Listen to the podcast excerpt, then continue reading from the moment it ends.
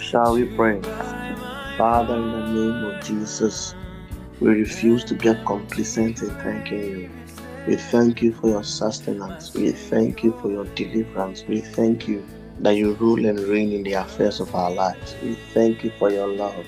We thank you for the forgiveness of sins. We thank you for your kindness towards us. We thank you that we can call you our Father. And most importantly, we thank you that you call us your children. We pray that may Christ alone be exalted in our discussion tonight. In the name of our Lord Jesus, amen. Wow, we thank God for another 24 hours that He has given unto us to work the works of Him who gave it to us. Because we are not negligent of the fact that there's a season in our life, there's a season coming, there's a night season coming where we will not be able to work. Truly, time is the most precious gift of God or one of the most precious gifts of God to us. Many of us don't think about gift, it's all about money. But what is money if you don't have time? Which is indirectly means if you don't have life. One billion means nothing if you don't have the life to enjoy it. But many times we rather focus on the one billion than the time and the life and the opportunity that God has given to us. So tonight we are continuing our study. Hopefully the final part of what we have been studying for the past four weeks All the Atheram Pattern. That simply means listen to the other side before judging. Because I just refreshed myself with the scripture in Psalm, I think 34. That says that many are the afflictions of the righteous. So by default of being a righteous person, there are many afflictions that are going to come your way. So it's very important that we undergo what we are studying so that we don't add to the afflictions that are coming our way. You know, a time in John 9, I believe, the disciples asked him, Master, who sinned? Was it him or his parents? And Jesus said that it was neither, but it was that um, the works of God will be performed. So it means that you can be in a particular predicament because of yourself or because of your parents. And I don't want you to overstretch this thing, especially as Africans, where we overstretch things like this and say, ah, in your great great grandfather, something, something, something. You are not going into there. But I was like, no, this situation was orchestrated for the glory of God, like Job's situation was orchestrated for the glory of God. So you're going to have many afflictions, but unfortunately, many of the ones we experience are because of our own doing. There's this friend I know who has literally never had a stable job, always jumping, moving from one job to another. And by the time I got to know him, one of the first things I got to know was that,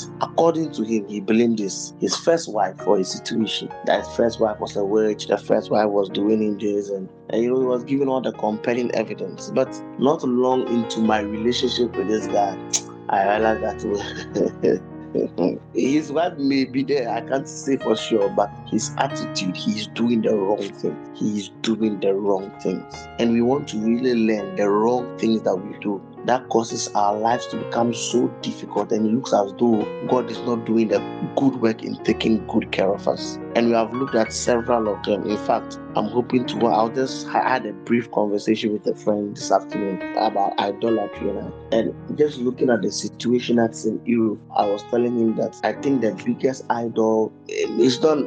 I think money is there. I think money is there, but I think, in my own observation, an idol wants to overtake money, which is the idol of ourselves. We are idolizing ourselves. We are making ourselves God. And that's what's sweeping across Europe. People want to take decisions that are left in the hands of God. We want to be in absolute control, but God is just going to do what He does best, like in the situation of the Tower of Babel. So we are simply perusing the things that we do that complicates our lives. And last week we looked at bitterness and we looked at the reasonable bitterness, quote unquote, and the unreasonable bitterness. The reasonable bitterness is the one that Absalom went through. The unreasonable one was Cain and Abel. God gave you the opportunity to bring offering. You didn't bring the right offering. Your brother did. Why are you angry? God gave you the opportunity to go to school. You did not learn. Somebody learned. The person has gotten an offer, has gotten a job, has gotten a promotion, has gotten the scholarship. Why are you angry? That God gave both of you beautiful wives or beautiful husbands. You neglected your marriage. Somebody placed the necessary investment into the marriage and they are reaping the fruits thereof. Why are you angry? God gave you the body, which is your temple, your, which, which is his temple, and you have messed it up. It's unhealthy lifestyle. And somebody has taken good care of his own. And at a young age, you are battling sickness after sickness, yet you are angry at God. That is an unreasonable one. But the reasonable one, quote unquote, is an Absalom situation because it is very reasonable. In fact, it is strange not to be bitter if you are in Absalom's shoes because your sister was raped by his stepbrother and your father said nothing about it. The Bible when David heard about it, about what Amnon did to Tamar, he was very angry, but he did not react as Absalom would have expected. And of course, caused serious problems for Absalom. So it's reasonable to be offended in that situation. But that is why God emphasizes that the place or the throne or the seat called revenge is for me. Because I ended off, or we ended off last week by looking at the truth that we cannot handle revenge. We would always mess it up. Like we are not matured and skilled enough to met out judgment righteously. We would always tarnish it with our emotions, with our flesh, with our with excesses. That's why God said that revenge is mine, revenge not. So Absalom was trying to take revenge. And he ended up dying by being shot with an arrow and his head and was on his horse and his head was hanged on a tree. And you know that when we look at our study on bitterness, everybody died a strange death. As for Cain's issue, God didn't to, but I'm putting a mark on you. Well, if you die, you're going to escape the pain in the world. I'm putting a mark on you so that when anybody sees you, they won't kill you. I want you to suffer the pain of your action. So we ended with Absalom. We ended with Absalom. And our next person, we are just going to look at one, and this person's own is very interesting. In, in my opinion, this is the one that I believe many of us listening to the podcast, I believe we are good Christians. We are Christians who are making daily efforts to live the Christian life. I believe we are Christians who are making the effort to sacrifice the flesh daily, to renew our minds, to making the investment to live for God. And there was a man who was top notch. In fact, when you look at the description the Bible gave to him, my goodness, it's something that you can only envy for. But yet still, end was terrible. And it's amazing how this what what Hebrew calls the root of bitterness can cause a devastating effect. And I think I said last week that many of these wars we are having is because of bitterness, especially if you come to Ghana. Many tribes are not, or people from certain tribes are not allowed to marry people from other tribes. And if you look into this story, it was because of bitterness. Sometimes we were offended by someone in this tribe or by that tribe, and the person was offended, made a vow that he will never allow his child daughter or son to marry somebody from that tribe. If you look at um situations, in, I think Rwanda, with the Hutsis and the Tutsis, if you look at several of these wars, it's because somebody felt embittered and generations after generation, people are fighting battles they have no idea about just because of the seed of bitterness that was sown. And God is saying that if you want to enjoy the beautiful life I have for you, you need to deal with bitterness in your life because it can mess you up big time. And tonight, join me as we look at this amazing person, amazing person. And it would have been a nice if we all read the whole chapters about it, but because of time, I'll give you all where the juices. Now, let's it's in second, and this is connected to Absalom. So he's a partner of Absalom. But let's see what happens. So let's go to Second Samuel 16, and we'll be staying in Second Samuel throughout this study. Second Samuel 16 verse 23 a very powerful description of a man. It says now in those days the advice ahithophel gave was like that of one who inquires of god. The advice that ahithophel gave him was like one who inquires of god that was how both david and absalom regarded all ahithophel's advice and as, as you know, as I've said several times, let's read the King James Version. It gives us the poetic tone to it. As we look at this man called Absalom, you'll be amazed about what you'll find about this man, Absalom. Let's look at it in the King James Version. It says, And the counsel of Ahithophel, which he counseled in those days, was as if a man had inquired at the oracle of God. What a wonderful description. That when Ahithophel speaks, it's as though this guy is like Moses. He has just come from spending 40 days and 40 nights with God. He spoke as the oracle of God. Somebody who's the one they call top not advice. Like if he tells you marry this lady, trust me, no power of hell, no scheme of man will able to thwart your marriage. Hey, Absalom. Hey, Ahithophel, sorry. The guy spoke wisdom. Like, and you look at the guy, Charlie was undeniable. But what happened to Ahithophel? What happened to Ahithophel? Ahithophel died by committing suicide. So let's look at the end of Ahithophel. Then we'll come back and look at his beginning or what happened in between him. So that's in Second Samuel. So we'll be staying in Second Samuel between 15, 16, 17. That's where most of Ahithophel's life is. Now let's look at what happened um, in Second Samuel, verse. Uh, let's look at the death of um, Ahithophel.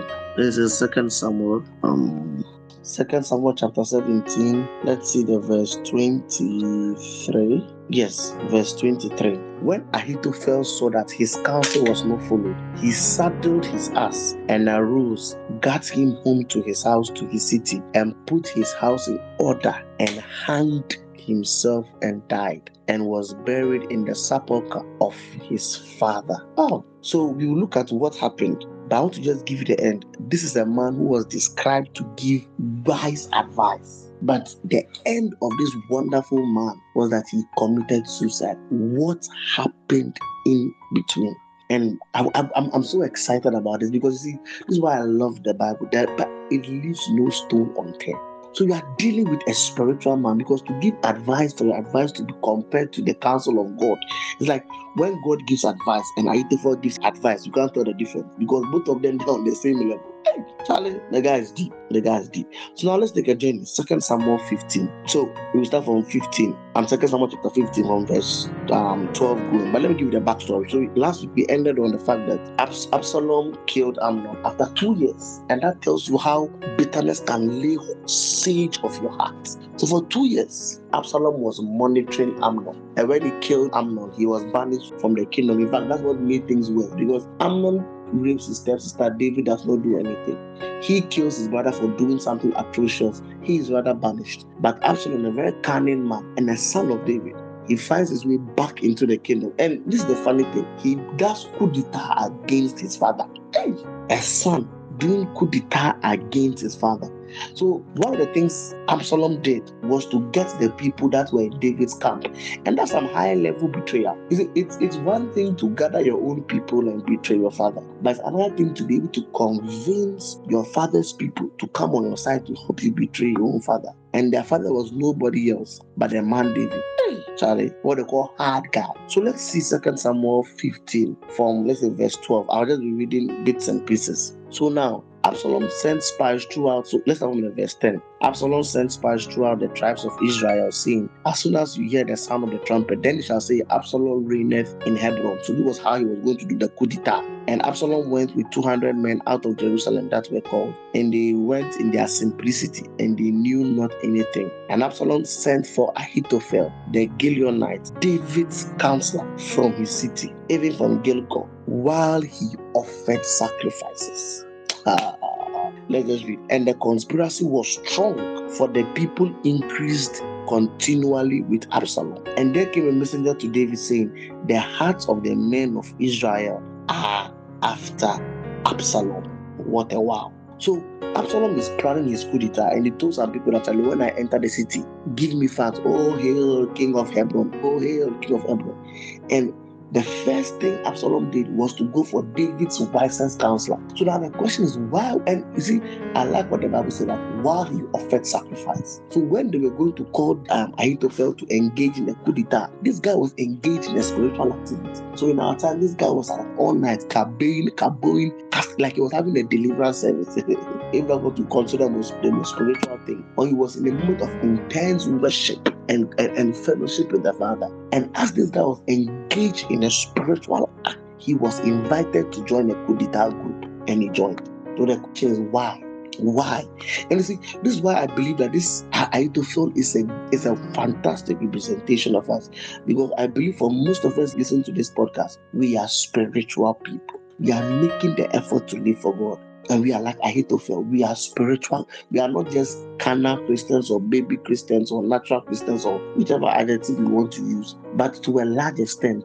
Because to listen to this podcast demonstrates a certain hunger you have for God's word and to live for God. So that's why this message is particularly for us. Because for somebody who was as wise as Ahithophel and was still engaged in spiritual activities, why did he join a coup d'etat against the king who was his personal body? And now Absalom tells Ahithophel that Charlie, I want to do coup d'etat. So how do you think I should go about it?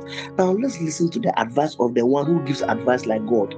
Charlie. So let's look at Second Samuel 15. And the king's servant said unto the king, Behold, thy servant is ready to do what so okay. Um okay. And the king went forth and all his household after him. And the king left ten women which were concubines to keep the house. So when David heard about the conspiracy of Absalom, which was gaining grounds in Israel, David fled. But when he was fleeing, he left some of his women behind. And the king, that's what the Bible says, and the king left, talking about David, women which were concubines to keep the house. Now, Absalom goes to Ahithophel and asks for advice. I want us to just read the advice of Ahithophel. I think that's in the verse. So, so let's look at what happens in the verse 31. It says, So David was now running away, and on his way, he met a guy who was insulting him. And one of his people wanted to go and strike the guy dead. And David was like, Please don't touch him. For all you know, it is God who permitted this guy who is nowhere on my level to insult me. Understand? That's that's another level about David. But let's look at what David says. So David has heard that Ahithophel has joined Absalom, and David raises the prayer in verse 31. And one told David saying, Ahithophel is among the conspirators with Absalom. Ah, so your main man Ahithophel, the man who used to give you advice that made you had a stable kingdom for years, has gone to join your the, the what opposition party. And look at the verse 31b. And David said, Oh Lord, I pray thee, turn the counsel of Ahithophel into foolishness. Hi. Turn the counsel of Ahithophel into foolishness. I love this prayer. And I know when I was in secondary school, this was one of the prayers. I didn't even know about the prayer. I remember one time a, a young man was reading prayers and it was like, we should pray that may the counsel of Ahithophel over our lives be turned into foolishness. And I had no idea um, what that prayer was, but I just liked it. The way it was, may the counsel of Ahithophel be turned into foolishness. And David knew that if Charlie Ahithophel is with Absalom, hmm, he's a sure banker that his kingdom is going to come to an end. So he prayed that the counsel of Ahithophel be turned into foolishness. Now let's look at the two counsels to forgive. The first counsel Ahithophel gave when Absalom came to see Mordecai, establish yourself. So he said that go and take your father's wives, the women that he left, and sleep with them in the public view of the whole of Israel.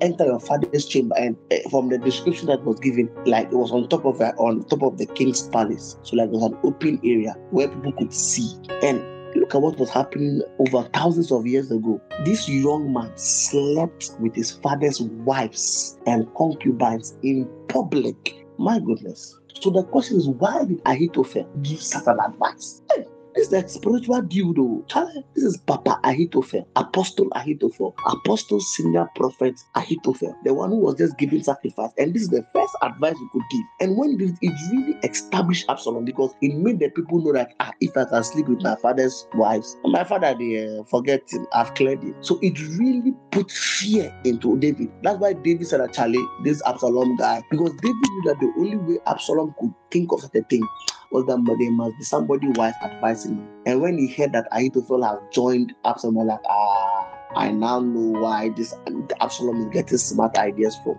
So it weakened the hands of David. It weakened the rule of David in Israel. Because for your son to sleep with your concubines in public, he was letting know that my father surely, as we say in some circles in Ghana, surely nothing give him. So Ahithophel gives the first advice, and it works.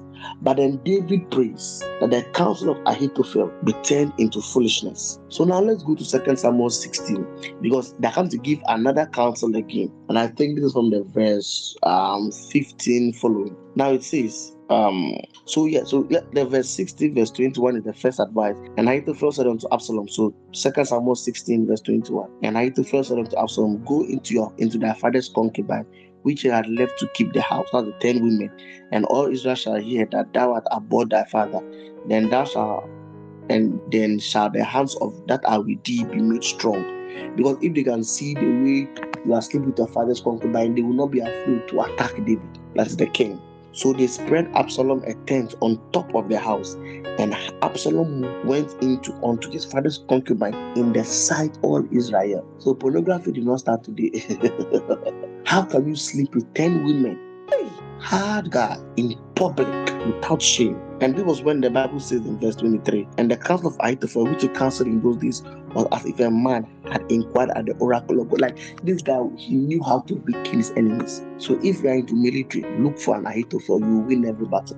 But now, something happens in Second Samuel 17. That's the next um chapter, sorry, the verse 14.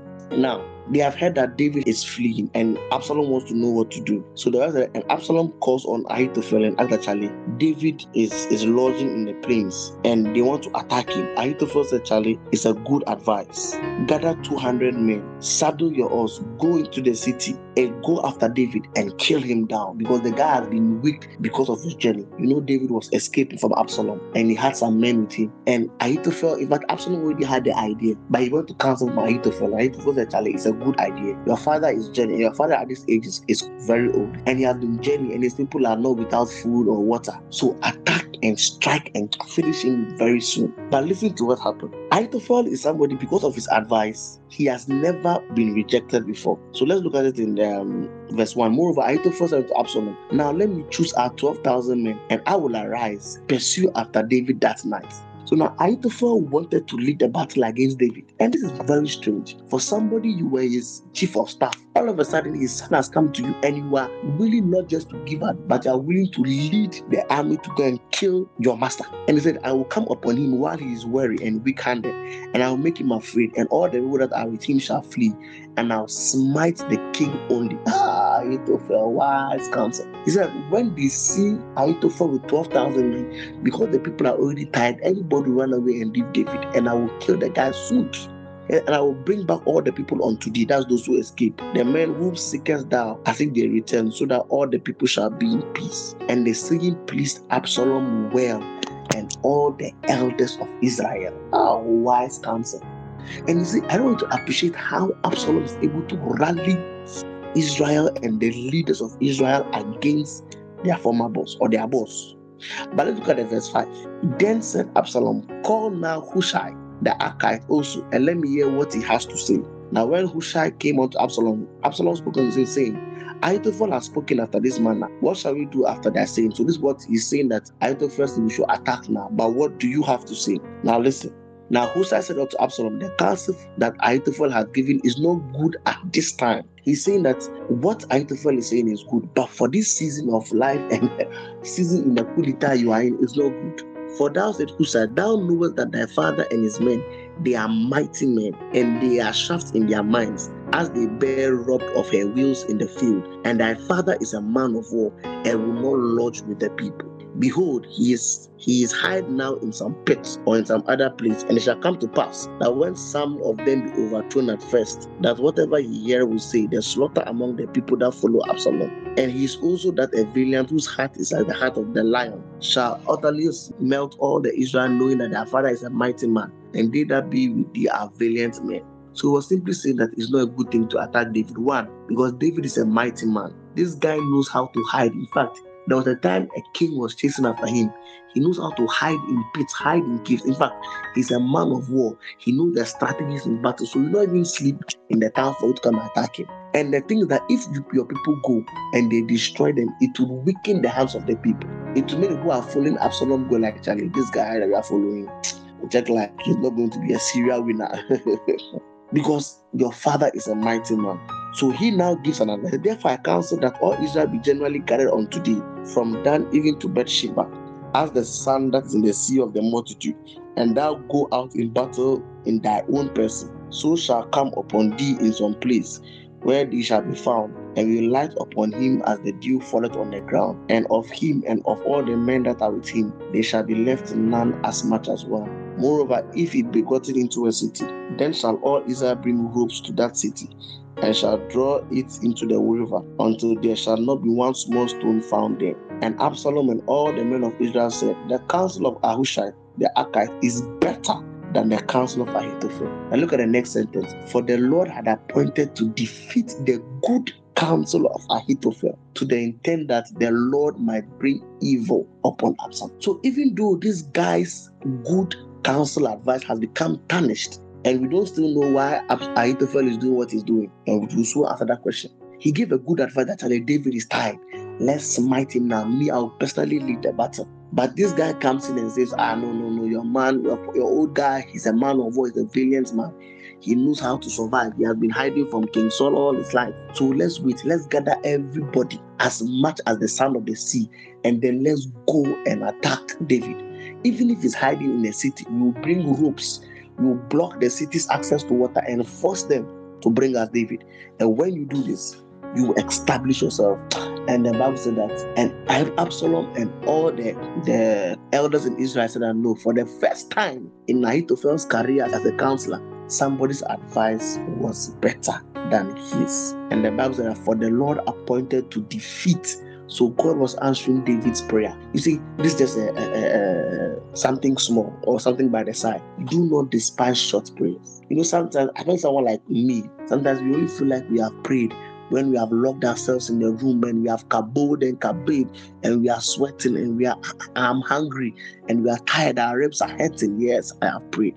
Of course, there's a place for long prayers, but there's also a place for prayers like let the counsel of Ahithophel be brought to foolishness, and that's all. I remember one time in the life of the Israelites journey when I think Miriam had leprosy. Moses prayed a prayer, Oh Lord, heal Miriam, I pray thee. That was all Moses prayed. It's like Jesus standing in front of Lazarus and say, Father, I thank you that you always hear me. You should you should learn how to pray short prayers because sometimes you are going to write exam, maybe on an impromptu interview. It's not now you come to Kabo, Kabe, Kaba and fast. Sometimes you say, Father, give me favor before these people. Learn the power of short prayers. So see, David was so exhausted and weary from running for his own life that all he could do was to breathe a prayer. May the counsel of Ahithophel be brought to foolishness. And God answered his prayer. And immediately Ahithophel realized that for the first time in my life, my counsel has not been taken. Now the end we read. Ahithophel quickly took his horse. He went to put his house in order and he killed himself. Because this guy knew that if my advice is not taken, it means that David is doing something. Ha! You see, this is a truly wise man because this guy knows David. He was his counselor for years. So he knew that for his good, and he knew his advice was the best advice. So the only way his best advice could be thwarted was because God was against him. So in quote, he made the right decision that if I'm fighting against God's anointed, there's no need for me to fight. Let me just kill myself. So immediately he realized that for the first time, his advice was not taken. He knew that he was fighting against God, not against David. So now the billion dollar question is why did Ahithophel join Absalom? Because we are not giving any indication. Because all we realize is that Amnon rapes Tamar, Absalom goes um, uh, on exile, he returns, and on his return, he calls Ahithophel, was offering a sacrifice. And all of a sudden, Ahithophel, without question, he was not even bribed. He freely decided to join Absalom's camp. And we want to answer the question why did Ahithophel do that? Second Samuel 23 is a very interesting discovery. 23 verse 34. For this portion of scripture, I would really appreciate it if you could get your Bible or open to it and, and, and, and look at what the Bible says. If we despise the genealogies we are given, but let's look at 2 Samuel 23, verse 34. I read Elphilat, the son of Abshabai, the son of Mahaltitite, Eliam, the son of Ahithophel, the Gileonite. Don't worry about the names over there. The main thing I want to see is Eliam or Eliam, the son of Ahithophel, the Gileonite. And you remember we read this Ahithophel, the Gileonite. Somebody from Gileon is a Gileonite. No, I know these are the parts of scripture that I myself I hardly ever read it. But we are told that Absalom had a son called Eliam. Very interesting. So Absalom's son is Eliam. Why are we giving this? Now let's go to chapter 11. So we are still at Second Samuel. But now scroll back or turn back or flip back to chapter 11, verse 3, and look at this wonderful revelation here. Let's start from verse 2. So, verse 1, you know, the kings are going for war. David decides actually, my bre, I won't go for war. And verse 2, and it came to pass in the evening time that David arose from his bed and walked upon the roof of the king's house. And from the roof, he saw a woman washing herself, and the woman was very beautiful to look upon. Verse 3 And David sent and inquired after the woman, and one said, Is not this Bathsheba? Listen to this the daughter of Eliam, the wife of Uriah the Hittite. Hi, Mercy. So, who is Bathsheba to Ahithophel? Bathsheba was Ahithophel's granddaughter. Mercy. Because Bathsheba's father is Eliam, and Eliam's father is Ahithophel. Mercy. So, when David decided to destroy somebody's marriage, it offended Ahithophel. And this is very fascinating. This is in chapter 11. And for so many years after this incident, Ahithophel was still serving David faithfully. All he was looking for was an opportune time to pay back what David did to his granddaughter mercy. This is very deadly. You see, this is what makes bitterness very deadly because Ahithophel was still giving good advice. He was still praising God, serving God, loving God, offering sacrifices. But in his heart, he harbored bitterness against David because of what David did to Bathsheba, who was his granddaughter. He destroyed the marriage and the beautiful home of his granddaughter. So every day that Ahithophel would go for council meeting, council head of council state or head of council meeting, then they are giving advice. Should we invest in tourism or should we invest in our roads? And the Ahithophel will give advice. Let's take money from tourism. Let's invest in tourism, and he can give us a good um, a good report. And that money we use to develop roads. And let's go into maybe the sports. You know, sports. If you take young people from age 16, by age 18, 19, 20, they're able to sign a professional contract. And if they sign a one million dollar in, in Ghana cedis, like the guy was giving good. But all this while he was serving at David, he will go to David, give David budget. Eh, and I've prepared the budget for ne- next year. Then they'll be discussing all this time that Ahithophel was serving David faithfully. The root of bitterness of what David did to his granddaughter was still in his heart. That is why he gave the advice, the first advice he gave, that go and sleep with his David's wives or David's concubine. So Ahithophel was taking revenge because of the bitterness he harbored in his heart against his master David. May God heal us from bitterness. You see, because you can be a good person. Of us, you are bitter against your parent. Maybe your dad neglected you. Your mother did not do anything when your father was raping you, when your uncles were raping you. Like she just kept quiet, and you are harboring this pain inside your heart for years. You call your mom, you check up on her, you send them money, but there's this pain that you are still holding on to, this anger that you are still holding on to. You go to church, you are in the prayer wing or prayer department, you go for evangelism, you are serving the Lord, making every effort. But the pain that your father caused you, your mother caused you, your employer caused you, your friend caused you, is still in your heart. And you see, as long as you don't deal with it, it is just waiting for an opportune time to show up. And let me just deviate here again. Almost every wahala, you know the meaning of wahala, you can every trouble David faced was because of Bathsheba. So you see, that's why we should not despise the effect of sin. Because everything that David suffered, 90% of David's suffering when he became king was because of Bathsheba. So he did not just steal Bathsheba, the stealing made him a murderer. It caused it, that's what divided his family. Just because of one act.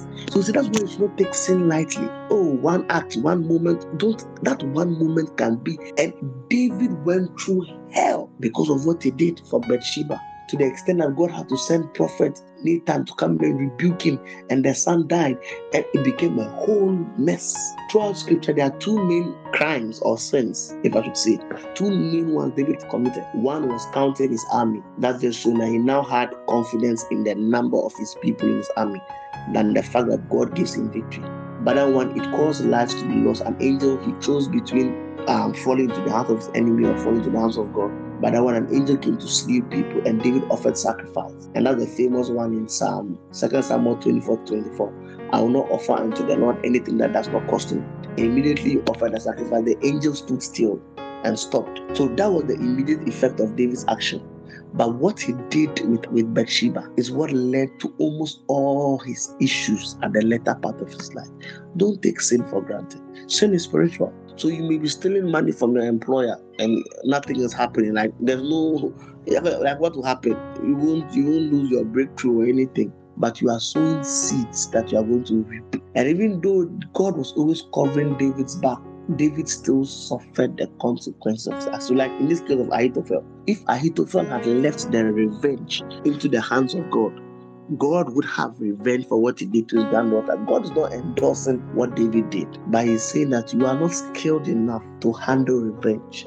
Let me handle it. But this is the scary part that despite Ahithophel's spirituality, he harbored the pain David caused his granddaughter. Don't allow bitterness to poison your spirituality. Release bitterness from every corner of your heart. You know, one day I was just, in fact, today I was talking to a friend, and a friend just reminded me about how one day I was having an, a special occasion in my life, and I invited my friends. And in fact, I had a limited opportunity to invite people. So it was like I had, I think, about 10 slots to invite people. And out of the 10 people I invited, only two showed up. And what hurt me was not the fact that 10, 8 people did not show up, but none of them had the courtesy of taking their phone and saying, Oh, something came up. Oh, this happened, so I could not come. All of them just did not show up. And I was really angry about it. So I decided to ignore them. I said no. So I messaged each of them, and all of them gave me a. And I'm like, why didn't you just inform me? Because you knew that I was preparing for your coming, and I, like I was, I was so hurt. But I totally forgotten about. I thank God for the for the grace to let it go. So I and my friend were having a discussion. The person reminded me, "Hey, you remember what happened?" I said, "Ah," and I was amazed at how, even though I'm not, I'm remembering this. I'm not. There's no pain of remembering it because I would have said, "Okay, you too, when you come to have your special occasion, I will mafia you." No, no, no, no, no. Let go of bitterness. Do not hold grudges. And sometimes you can even hold grudge against God. There's a guy, a psalmist called In Psalm 73. Let's just quickly look at Psalm 73 as we see uh, how you can be bitter against God. So in Psalm 73, the psalmist is complaining that just like God is not doing a good work. So in Psalm 73, he said, the verse 2 follow, he said that, but as for me, my feet had almost slipped. I nearly lost my foothold. That said that I nearly backslided, Charlie. Guys, somebody's like, guys, I nearly backslid. Why did he nearly backslide? He said, For I envied the arrogant when I saw the prosperity of the wicked. They have no struggles, their bodies are fine and strong. They are free from common human burdens. They are not plagued by human ills. Therefore, pride is their necklace. They clothe themselves with violence. So you look at this guy, this guy has a reasonable reason to be angry with God. So it's like, excuse me to say, let's say um, an African politician, you have maybe a president has ruled the nation for 50 years.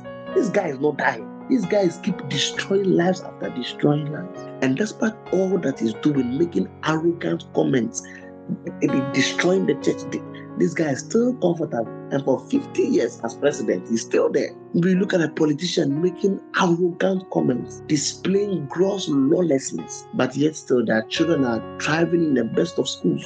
Their marriages are sweet. They are all most of them they will not even marry one person. They have like seven ladies. They are whether they are married to them or not.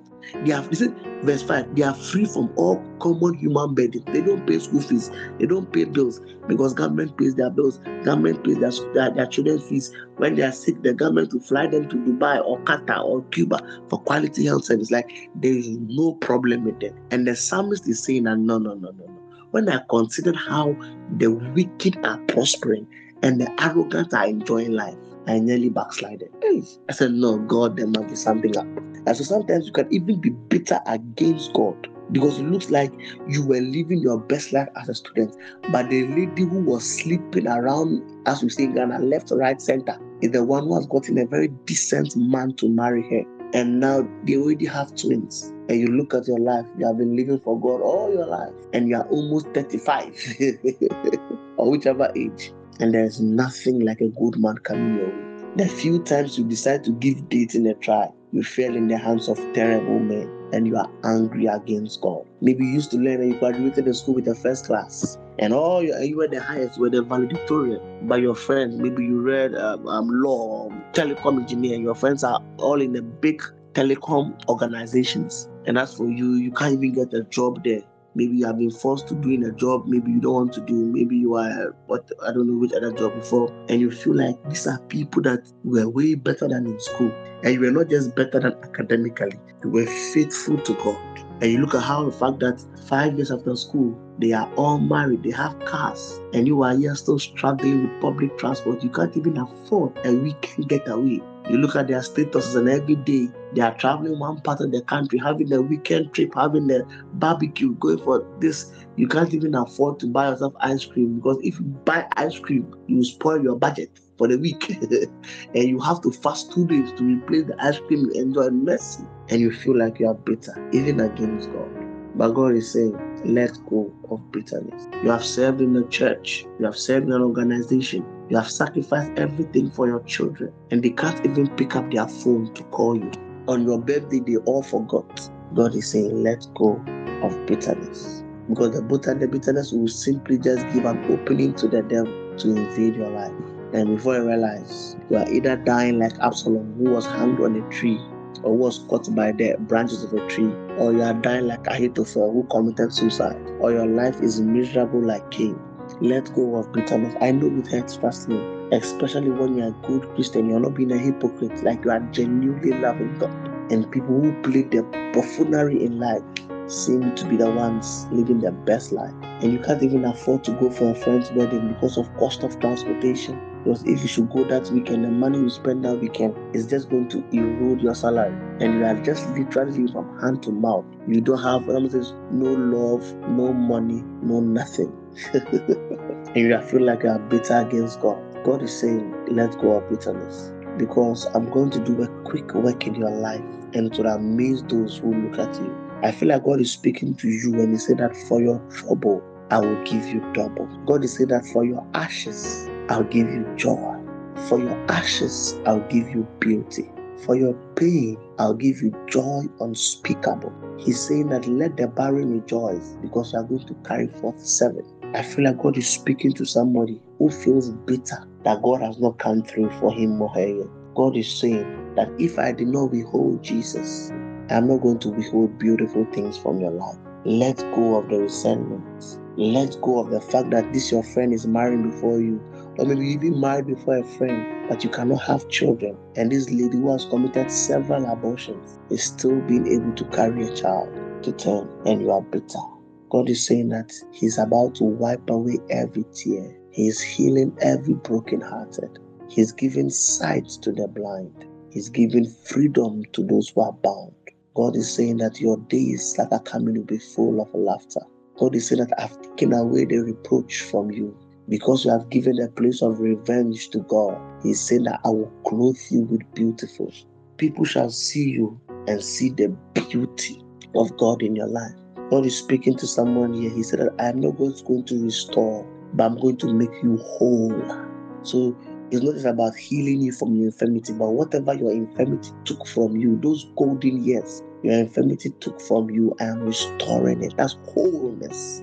I feel like God is speaking to us tonight. and He's saying that even as we let go of bitterness, God is making you whole. I know what Amnon did was wrong. I know what Cain did was wrong. What your mom did was wrong. What the church did was wrong. What your husband, your wife, your boss, your organization, your children, your very close friend, what they did was wrong. But God is saying that revenge is mine. He said that do not be overcome by evil, but overcome with evil with good. God is saying that beautiful, beautiful will be the description of your name, of your life. Beautiful, beautiful will be the description of your life. Open your heart to receive of God. Open your heart to be transformed by the power in God's word. And God said that even as you let go because you trust in me, even as you let go of the resentment, the anger, the hate, the frustration in your heart, I am healing you. God is healing us tonight. God is mending our hearts tonight. God is making us whole tonight. He's saying, Trust me to let go. He's saying, Trust me to let go. Let go. I know what your uncle did was terrible. Let go. I know your husband robbed you of your beautiful years. and is now going after younger ladies or whichever ladies. God is saying, let go. Allow God to heal your heart. Even as you have a moment of silence, God is healing your heart. God is pouring on us the oil of gladness. He's giving us the garment of joy. God is healing us. He's even taking away the scar from your heart. He's taking away the scar from our hearts. He's taking away the debts from our hearts. He's taking away the reproach from your heart. Father, we thank you for an awesome time in your presence. We thank you for your word. Even though ancient, they are always ever fresh, divided asunder of spirit and soul. Father, we thank you for your word. We pray for your help to let go. Lord, help us to let go. In Jesus' name. Amen. Wow, we thank God for a solemn time in His presence. And I'm just believing for some of us, maybe you have not really experienced this degree of hurt, but there are certain offenses are sure to come. And I believe for some of us, God is using this message to transit you. He's changing your level to your obedience to His word. And for some of us, God is preparing us for that day of offense. That day when David will take your granddaughter. Oh, Ahithophel, may you not allow bitterness to pollute your spirituality. We appreciate your presence with us for three years. We appreciate your contribution. We really, really appreciate it. And every week you make the effort in coming to renew your mind to have discussions with God through the pages of Scripture. Remember, we are still giving God our very best, and we are owing no man nothing but love. See you next week, even as we begin another series, hopefully to be a short one. God bless you. Bye bye.